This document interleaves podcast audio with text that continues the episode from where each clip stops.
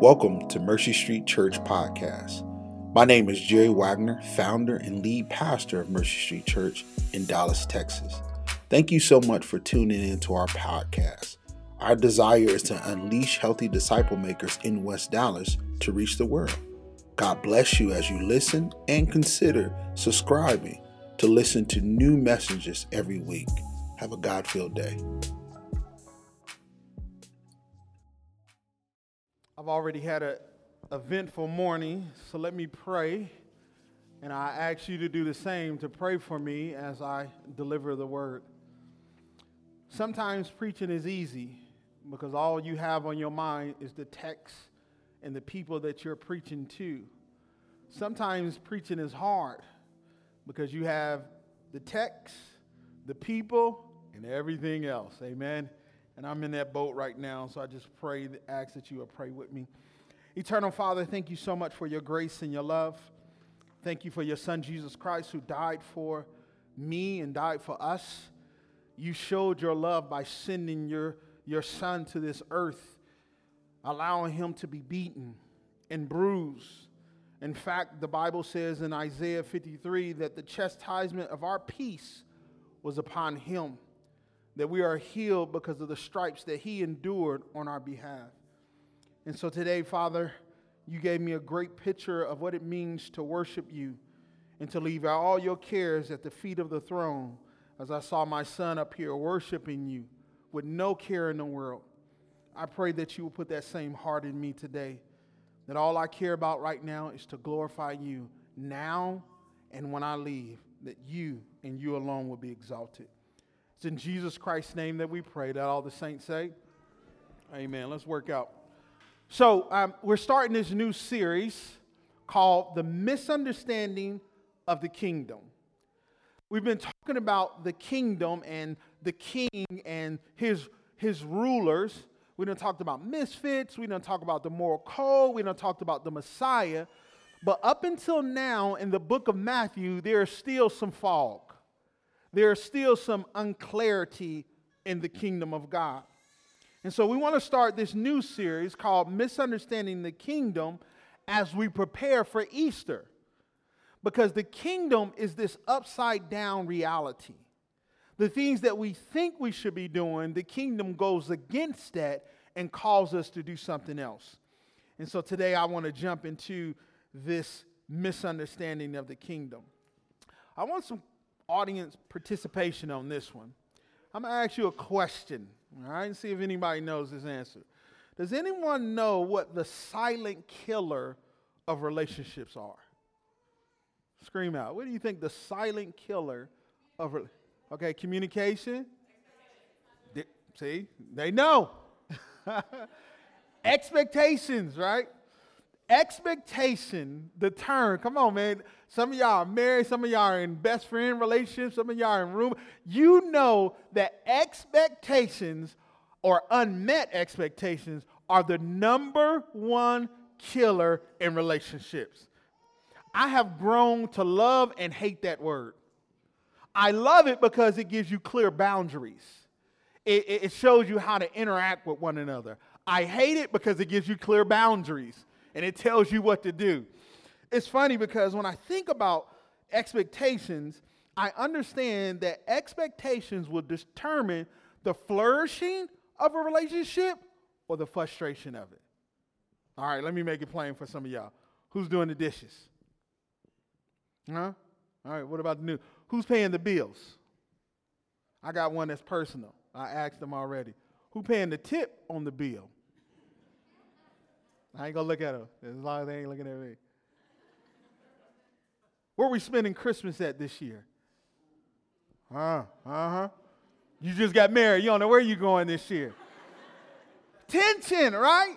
Expectation. I got one for you. Mustard in the pantry or the refrigerator?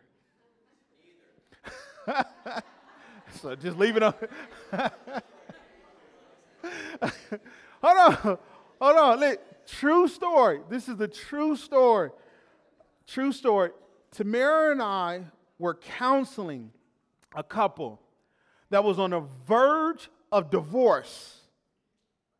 And the reason why they were on a verge of divorce was over the expectation of mustard. The wife said that the mustard should be in the refrigerator. The husband said the mustard should be in the pantry. The wife said, I like it cold.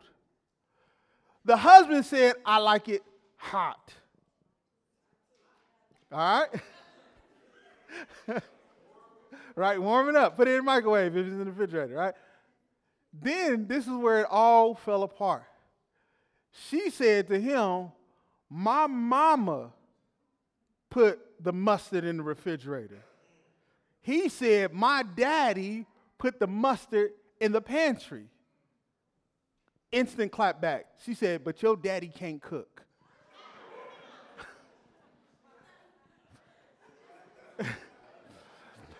he said, Your mother don't brush her teeth, that one tooth.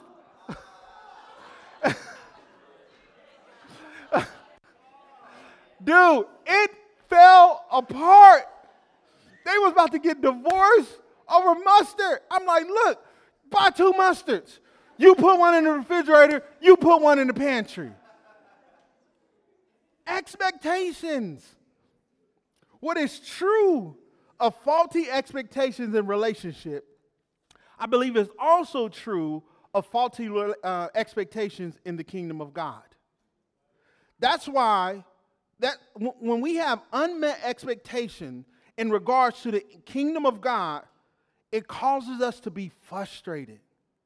And when we are frustrated, we have a misunderstanding of both the king and his kingdom. That's what I think is happening in Matthew chapter 11, all the way through 13.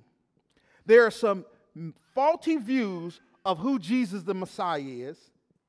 These faulty v- views have led to a frustration in Jesus, which has caused them to expect Jesus to do something else.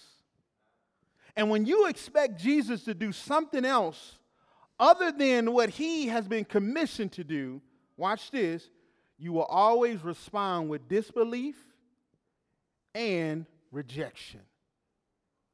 All right? Let me, let me see if I can let me see if I can make it plain.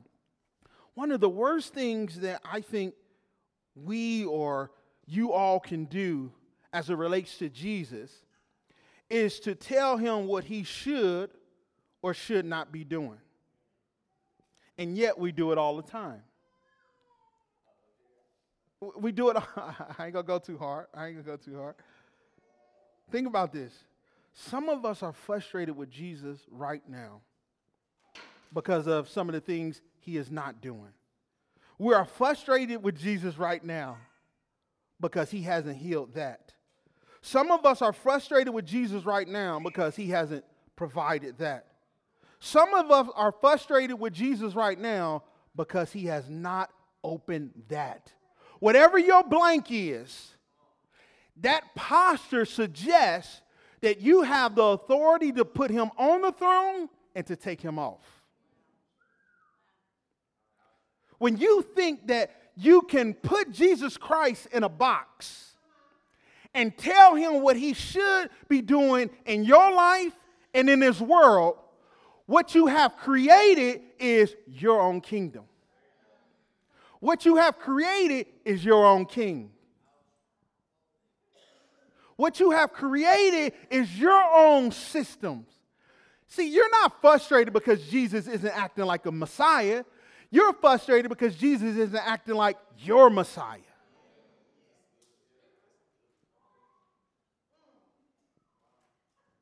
and you're frustrated because the expectation of the king doesn't fit the expectation of your comfort. That's why you're frustrated. I, I, I know these are hard truths. Let, me see if I let, let me see. I, I, need to quote Sho Baraka. Let me see if I can bring my boy Sho up. Because I think Sho puts it in a very poetic way, but I think it's the truth. I haven't done this in a while, so I don't got no rap skills, so don't judge me. He says, What's your standard? What's your stand? What's your view? What gives you a right to think the way that you do? Is it school? Is it news? Is it man's re- wisdom? Is it religion? Why listen when you can make your own decisions? It's funny how some people see the Lord. Some see him as a pacifist, some see him with a sword. The Lord who hates sin showed grace to the thief, saved the lonely prophet from the, being stoned in the street. He was holy, but he hung with the sinful, drove out the wicked by flipping over tables in the temple. He took a wrongful death, yet he remained silent. But he said he was coming back, and he's bringing violence. Many people isolate him just to make him fit into their cause, never to involve in a greater context at all. So, are there two Christs totally unrelated? Or maybe there's one and he's pretty complicated. Hmm, pretty complicated. Or maybe it is both. Or maybe it is both. or maybe it is both. Uh, see, here's the problem. We want to isolate Jesus to fit into our causes and not into his kingdom. We want to take this Jesus and turn him into our butler or our servant or our, or, our political ruler so that our party will win, so that our party will go forward. And the problem with that posture is Jesus is Messiah whether you accept him or not. Jesus brought the kingdom. You didn't call upon the kingdom. It was Jesus who initiated putting skin on, entering into time and space that he may dwell among us, restoring us back into a holy relationship with a holy God. So the moment you think your expectations of Jesus is based on your kingdom, remember who sits on the throne. And remember who is the one sitting on the right hand of the Father, just waiting for the command to come back to reconcile all things to himself. So today I want to look at the misunderstanding of the kingdom. Because here's the danger when you misunderstand the Messiah, you misunderstand the kingdom. When you misunderstand the king, then your expectations of the kingdom are on faulty and shaky ground. Sister Casey Hayes read the text in Matthew, and I just want to reread one verse that she read because I think this verse is the key to unlock everything. In verse 13, verse 11, he says, And he answered to them, Do you to you it has been given to know the secrets of the kingdom of heaven, but to them it has not been given. To you, all those who have responded to the good news of the gospel, the secrets of the kingdom have been res- given to you. But to those who have not responded, your discernment is lacking. I want to look at three characters. I, have taken on this big task to look at chapters 11 through 13, all right? And I'm not going to preach over all the text, but there are three characters in this book that I think we need to zoom in on. The first character is John the Baptist. The second character is the Pharisees. And the third character is the disciples. When you look at these three characters, all three of them have a misunderstanding of the Messiah and a misunderstanding of the kingdom. And if we can look at our brothers some of them brothers, look at these persons and glean for them how we fall into the pitfalls of misrepresenting the Messiah and his kingdom, I think we will be better fit not to be frustrated when Jesus Christ isn't doing what you think he should be doing. Watch this. When we misunderstand the Messiah, it can lead to doubt, rejection, and also questioning his kingdom. Doubt, rejection, and questioning his kingdom. Let's start with doubt. In Matthew chapter 11, verse 2, the Bible says that John the Baptist is in prison. All right?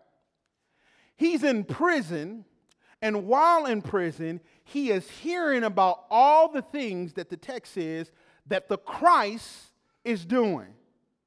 In other words, he uses the title Christ, because he still has this expectation that Jesus is who he says he is. But the problem is, he's sitting in the jail cell. Think about it. There's a disconnect somewhere. I am supposed to represent the king, and I should be dwelling with him in his palace, but I am behind these prison bars that is holding me captive. And it wasn't based on what I did wrong, it was based on what I did right. See, that'll preach all by itself. Like sometimes you are in the situation that you're in, not based on what you have done wrong, but based on what you have done right. And the moment you can catch on to that righteousness oftentimes is connected to suffering, you will not think it's strange when you go through various trials. But because you think faith is connected to comfort, when suffering comes, you're frustrated. Uh, I'm just using John. John is in prison and he's behind bars and he cannot reconcile who the Messiah is and the circumstances that he's going through. And so this is what John says. Because he can't get out, so he sends his disciples. He like, bro, I can't get out, but you need to go see this Jesus. In verse 3, it says, Are you the one who is to come, or shall we look for another? Are you the Messiah? Literal translation, or should we wait for somebody else? Hold on. This is John. This is John the Baptist. This is Jesus' cousin. John the Baptist was the first person to recognize Jesus while he was in his mother's womb. When Mary came towards Elizabeth, the Bible says that he kicked in joy. This is John the Baptist who, who heard the voice from heaven say, This is my son, who I'm well pleased with. And John is doubting whether Jesus is the Messiah. Let me throw this disclaimer out doubt isn't an issue. All of us go through doubt. Doubt is an awakening that causes you to, to, to draw near to Jesus. When doubt is an awakening and it causes you to draw away from Jesus, then you need to know that's not of God. Your doubt should take you to Jesus. I, listen, John the Baptist went to Jesus. His doubt didn't cause him to say, Forget Jesus, I'm going to start my own regime, I'm going to start all of this. No, his doubt took him to the Christ. Where's your doubt taking you? If your doubt is not taking you to Jesus, watch this. It's not of the Messiah and it's not of his kingdom. Mm. I like that. Thank you, baby. Why is John doubting Jesus? Two reasons circumstances. And the second reason that he's doubting Jesus, oh, I forgot it, drew my blood. Expectation. Two things that is causing him to doubt Jesus his circumstances and his expectation. Let's deal with circumstances because that's oftentimes the thing that's draw, that takes us away from Jesus. The moment your feelings outweigh your faith is the moment you make temporal decisions and not eternal ones. See, the moment that you empower your feelings is the moment that you empower, um, that you take your faith from greater to lesser. All right, let, let me make this one plain.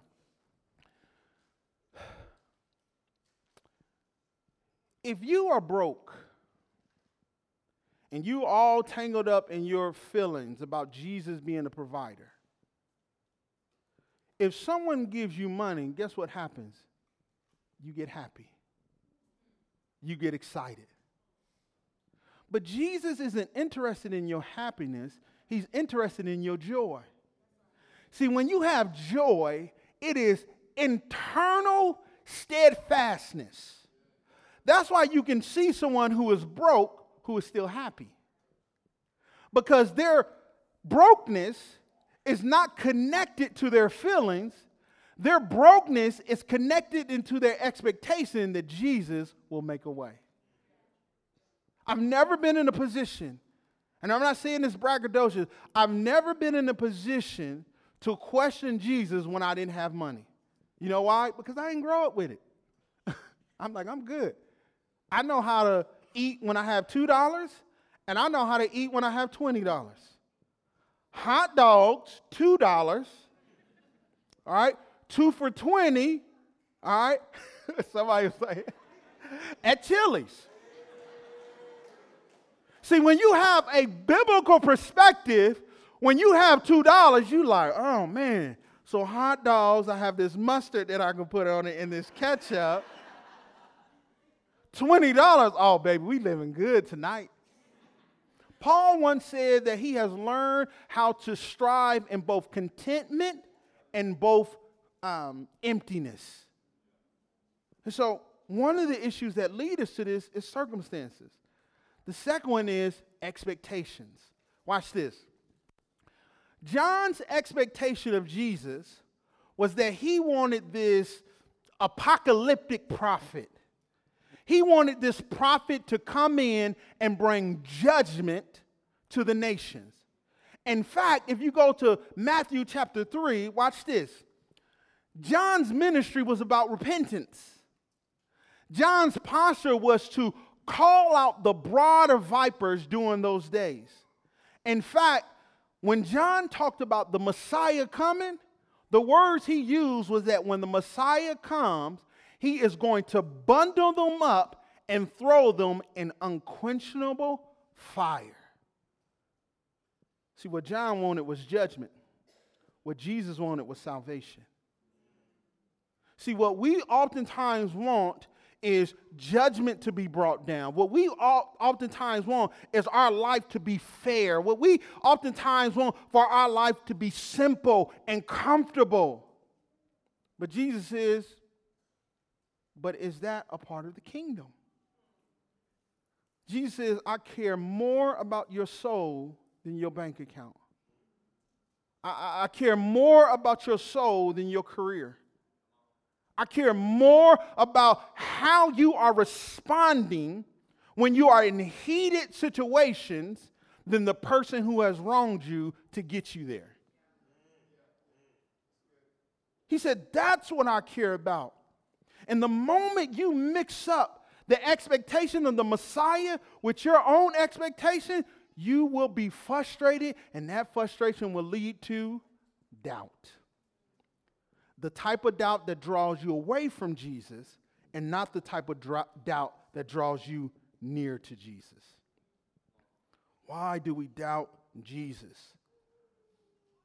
The reason why we doubt Jesus is it seems that he is not keeping his promises. That's why we doubt him. The Bible says that when Jesus came, according to John chapter 10, it says that he have come to give life and to give it more abundantly. Isn't that what we quote all the time? Jesus has come to give us abundant life. Why am I not experiencing it then? In fact, when you have that posture, this is the way you translate it. We translate it, He came to give life and to give it more comfortably. N- not abundantly, but comfortably. My lips keep getting in the way. That's okay. Like comfortably, All right. Like that's how we and we do that to scripture. We rearrange it and we change it to fit our circumstances and to fit our expectations. Jesus said, I did come to give you life and to give it more abundantly, but on my terms, not yours. But he said he'd give us the desires of our heart. Okay. Did you take these desires to him and connect it to his will? Or did you tell him to endorse the plan that you already had? Because that's what we do, right? We Jesus, hey man, I done mapped all this out. This is where we're gonna go, this is where we're gonna live, or whatever. Hey man, just just pray over this. You said ask the Father, and He knows your heart already. Just put something on that. Like we feel like the dude that does this. We want Jesus to do that to our. Hmm. That's beautiful.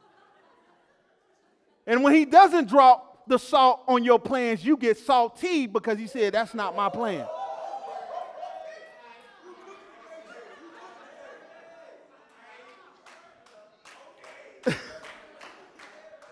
I'm just talking to myself. I'm not talking to you. Oh, man. And I love how Jesus responds to John. Notice how he responds to John. Jesus gives John's disciples not an answer to his question, to their question, but he points to the evidence of his kingdom. Ah, oh, y'all missed that. He didn't answer their question. He just said, Look at what I'm doing. All right, y'all think I'm making it up. Look at this, verse 4. He says, Go and tell John what you hear and what you see. Hold on to that hear and that see because it's going to come up again. Go and tell John what you hear and what you see. The blind receive the sight, the lame walks, lepers are cleansed, the deaf hear, the dead are raised up, and the poor have good news preached to them. See, Jesus isn't going to answer your inquiry, he's just going to point to what he's already done in your life. Like, like Jesus isn't going to get caught up in you interrogating him on his throne in his kingdom. He's going to say, Look at your life. Has there been transformation there? Have I exercised grace and mercy even when you were wrong? Have I provided for you even when you wasn't qualified? Did I open doors that other people used to shut? Look at your own life and see that I am the Messiah.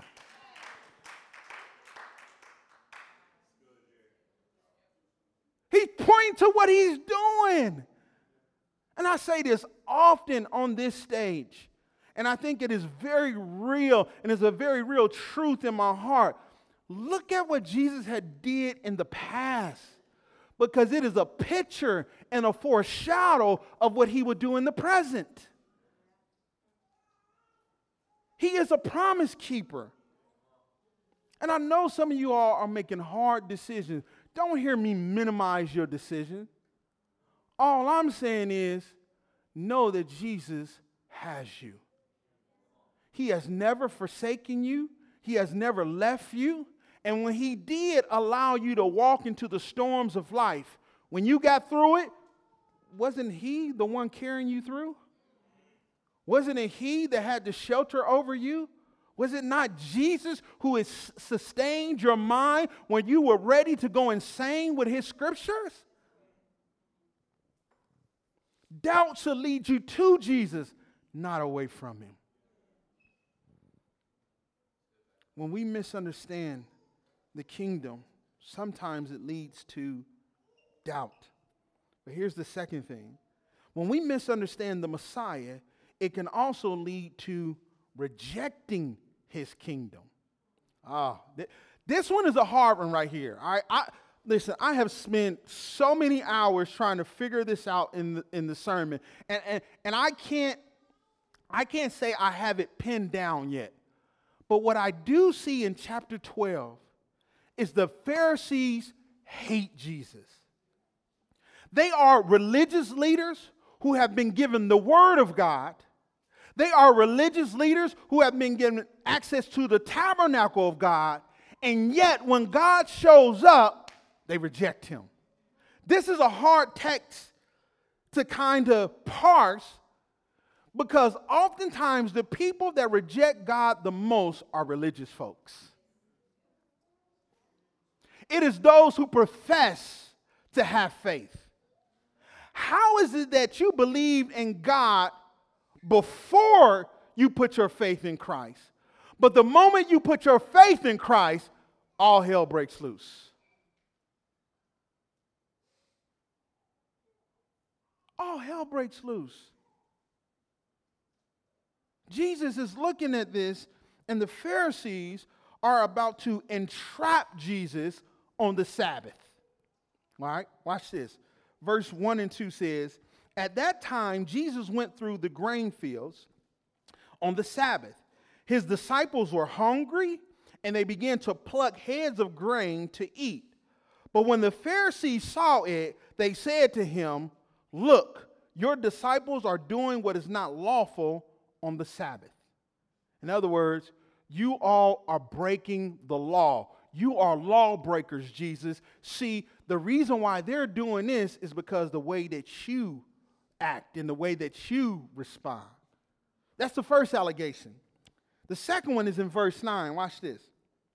He went from there and entered the synagogue, and a man was there with a withered hand, and they asked him, Is it lawful to heal on the Sabbath? So that they might accuse him. All right, let me see if I can break this down. Why do the Pharisees hate Jesus so much? Like, why are they after his throat? Why are they after his life? Why are they seeking and trying to find ways to destroy him? I tell you why.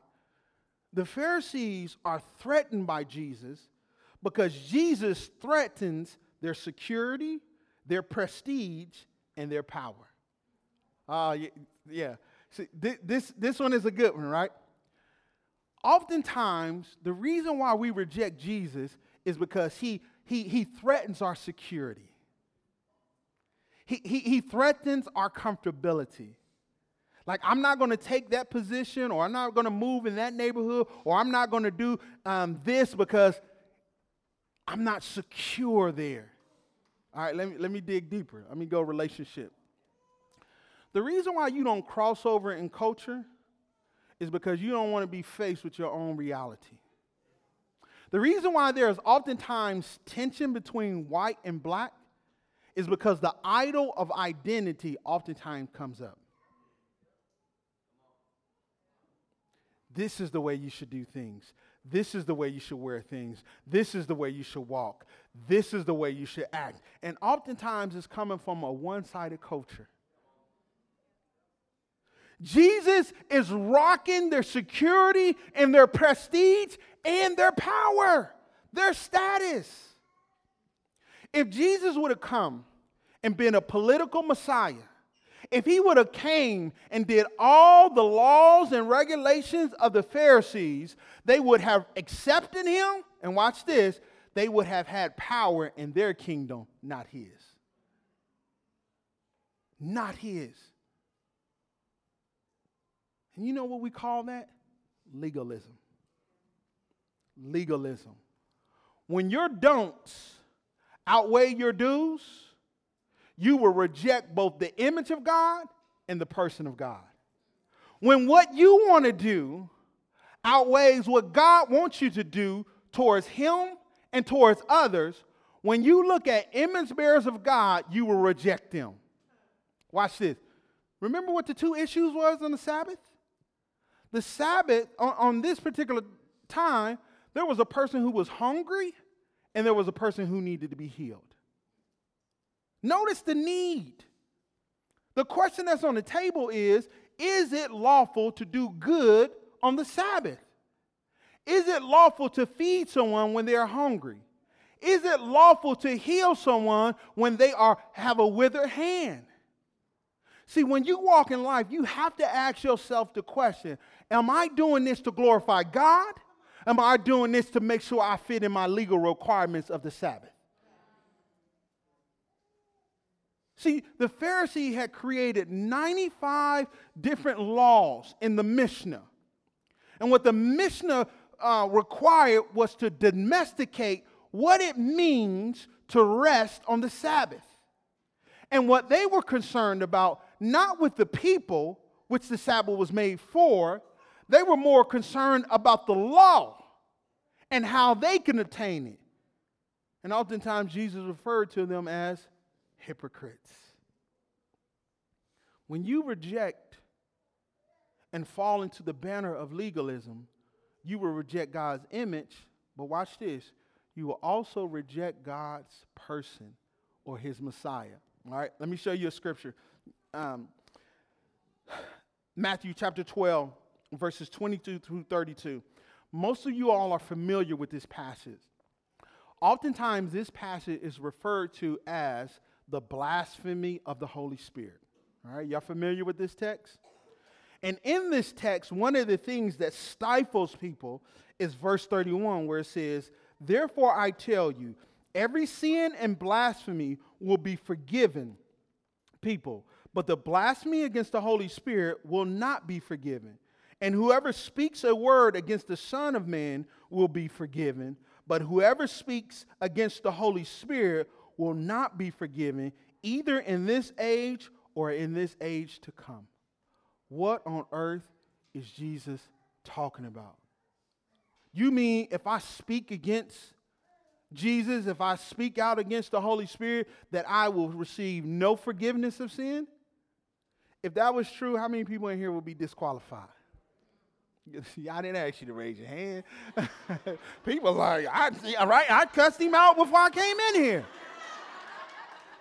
So I'm tired of this car breaking down. I'm still mad at him. Talking about go to this church that is 30 miles away. Like, I wasn't talking to you, right? that was rhetorical question. Stop participating so much. Let me break down what this passage means as it fits in regards to the misunderstanding of the kingdom. First, remember what Jesus said to John, the disciples? Go and tell John what you have heard and seen. The Pharisees have heard and seen the mighty works of Jesus. He has laid them out to them. In fact, in order for us to even respond to Jesus, the Bible says, unless the Spirit draws a person, he cannot go to the Father. See, when God does mighty works in front of you and reveals himself to you, he is gracing you with the illumination of the Spirit so that you may respond. So here's the problem they have saw all that Jesus Christ had offered and they rejected him. Watch this. They had the word of God, which means God's revelatory word, they rejected him they had the Son of God who showed up to save his people, and they rejected him. The only thing you can do next is reject the Holy Spirit. And it is the Holy Spirit who draws you near. And the moment you reject the Holy Spirit is the moment you reject the Godhead as a whole. That's what's going on in the text. This has nothing to do with their words, it has everything to do with the posture of their heart. There is coming a day when Jesus Christ is going to come back, and the worst sin on earth is not any act of sin that a person can do, it is disbelief. There is no healing, there is no remedy for disbelief in God. When you get to a point of legalism, when you get to a point of your own kingdom, when you get to a point of your own idols, what you would do is not only reject the people of God, watch this, you will also reject the person of God. That's what's going on in this text. The Sabbath is not simply a non work day, but an active worship day. it is not just you finding rest on a particular day, it is you finding rest in Jesus. it is not just you, you, you putting everything on the side and saying, I ain't doing nothing today. This is how I'm going to worship Jesus. No, it is you resting and contemplating in the presence of God. That's what's going on in this text. And finally, when we misunderstand the Messiah, it can lead to questioning the method of the kingdom. I like that one. I, I, like that one. And the reason why I like that one is that's the number one thing we do all the time is question the method of Jesus. We oftentimes are suggesting to the creator of the universe what he should do best, how he should handle our lives, how he should handle this situation, right? We always question the method of Jesus. For example, I make it personal for myself. I wanted to live in this house across Westmoreland that was in Ledbetter. The reason why I wanted to live there was because the yard was huge and it showed that I had came up. The problem is I didn't have the money to afford it, nor could I keep on up on the taxes with the money that I had at that time. And man, I threw the worst tension tampon on earth. I said, I'm a child of the king. I remember telling this brother, I'm a child of the king. The king's supposed to take care of his, um, his children. The king is supposed to do all these things or whatever. Man, and I and one of my friends said to me, You don't sound like a king's kid right now. You do sound like a spoiled kid, but not a king's kid right now. Sometimes we sound more like a spoiled kid than a king's kid. And when we see his methods not acting out the way that we think he should do, we start questioning. Look at the disciples. The Bible says in Matthew chapter 13 that Jesus Christ was speaking in parables, right? And the word parables come from the Greek word parabole, all right, which is made up of two Greek words. I got to give you this. One alongside, and balo, which means to throw. It simply means that you take a physical story and throw a spiritual reality alongside of it. They are designed to be simple, they are designed to be memorable, and they are designed to, to, to help the commoners process this, right? The problem is, the disciple says, Jesus, your methods are too complex, right? Watch what they say in verse 10. Why do you speak to them in parables? And he answered them, To you it has been given to know the secrets of the kingdom of heaven, but to them it has not been given to them. In other words, Jesus, why are you making this hard to understand? Anybody there? can I, I, You can participate now. Any, any, anybody there? Some of y'all like, oh, I don't know. You ask Jesus, oh, why are you making this so complicated? Why, why are you not communicating in, in simple, clear forms of communication? Watch this. Their expectation was that Jesus would make it simple for the head, but Jesus' expectation that he would make it simple for their heart. See, you want Jesus to make it simple for your own logical processing but Jesus says, I'm not concerned about your head, I'm concerned with your heart. Let me say it another way Jesus is not concerned with your symptoms, Jesus is concerned with the root issues that you are going through. C.S. Lewis once said he never wanted to tell his mother that he had a toothache. And he says, The reason why I don't want to tell my mother um, that I have a toothache is because she would send me to the dentist. And if I go to the dentist, he's going to drill deeper into my tooth and make it hurt worse. He says, All I want is a painkiller to numb the pain. But the dentist wants to remove the decay that I'm experiencing. See, some of us just want God to numb the pain. But Jesus says, I want to deal with the root issue of your heart. See, some of us want God to remove the circumstances so that we don't have to endure the symptoms that we are enduring. But Jesus says, No, I want to change your heart because I'm not just interested in the fruit of the plant, I want to kill the seed itself. I want to kill the seed itself. Why do you think you keep going back to the things over and over and over again? Because you are dealing with surface issues and not heart issues. Jerry, you making this up. Okay, watch this. Jesus says to them, He gives them the why. Why is He speaking to them in parables? And He says in verse 12, bear with me on this one. For to the one who has more will be given and he will have abundance. But from the one who has not, even what he has will be taken away. This is why I speak to them in parables. Why, Jesus? Because seeing they do not see, and hearing they do not hear, nor do they understand. He's going to quote an Old Testament scripture. Indeed, in their case, the prophecy of Isaiah is fulfilled, that saying, You will indeed hear, but never understand. And you will indeed see, but never perceive. Why? This is the key right here. Why? For the people's heart has grown dull. Do you think they do not understand because the information is complicated?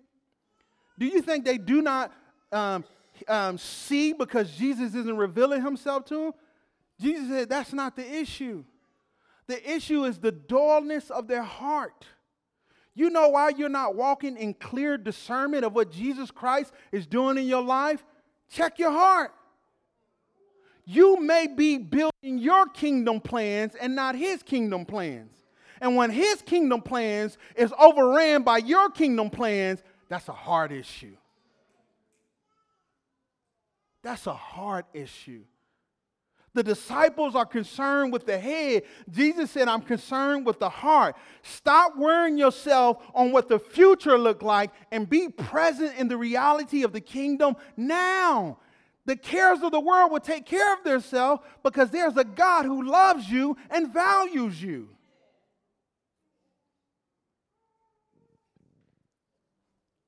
When we misunderstand the kingdom, oftentimes it brings doubt, rejection, and questioning of his methods. So, how do we avoid this pitfall of the kingdom? How do we avoid not falling victim to this? Before I answer that question and give you my final point, I, I want to say this. Misunderstanding of the kingdom at its core is rooted in unbelief of the Messiah. Misunderstanding of the Messiah at its core in his kingdom is rooted, watch this, rooted in unbelief. Remember, we done already looked at the Pharisees. The reason why the Pharisees uh, cannot be forgiven of their sins is because they refuse to believe in the person and the work of Jesus. That's one. In fact, in chapters 11, Jesus rebuked these cities. Chorazin and Bethsaida and Capernaum, he says, I rebuke these cities and I denounce your existence. Why? Because the mighty works that I have done, you have not responded and repented of. And here's the last one, just to drive home this point. In chapter 13, the last place that Jesus goes to is his own hometown. And in his own hometown, the Bible says that he was not able to do mighty works there. You know why? The last verse says, because of their unbelief. You know why you're not experiencing the flourishing of the kingdom? It's not because Jesus hasn't drawn near to you. It's not because Jesus hasn't made himself simple to you. It's because of your unbelief that he will do what he said he would do. So, how do we overcome this? Well, Here's my proposition choose to believe the Messiah and his kingdom plan. Choose to believe the Messiah's kingdom plan. I got two movements for this. How do you do this? The first thing is to hear. To hear with your ears. Some people are like, what are you doing? Just hear, all right? I know you're hearing the babies, but that's okay. Let those parents live, all right? you can listen, all right?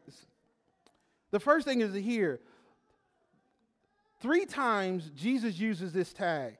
He who has ears to hear, watch this, let him hear. He who has ears to hear, let him hear. Let's say it together.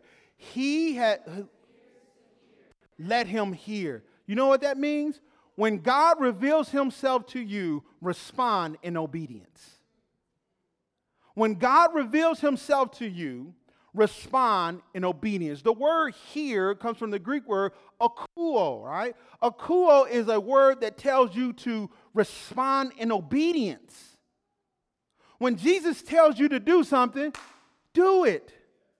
When Jesus directs your life to go left and you want to go right, that's disobedience. Go in the direction that Jesus has commissioned you.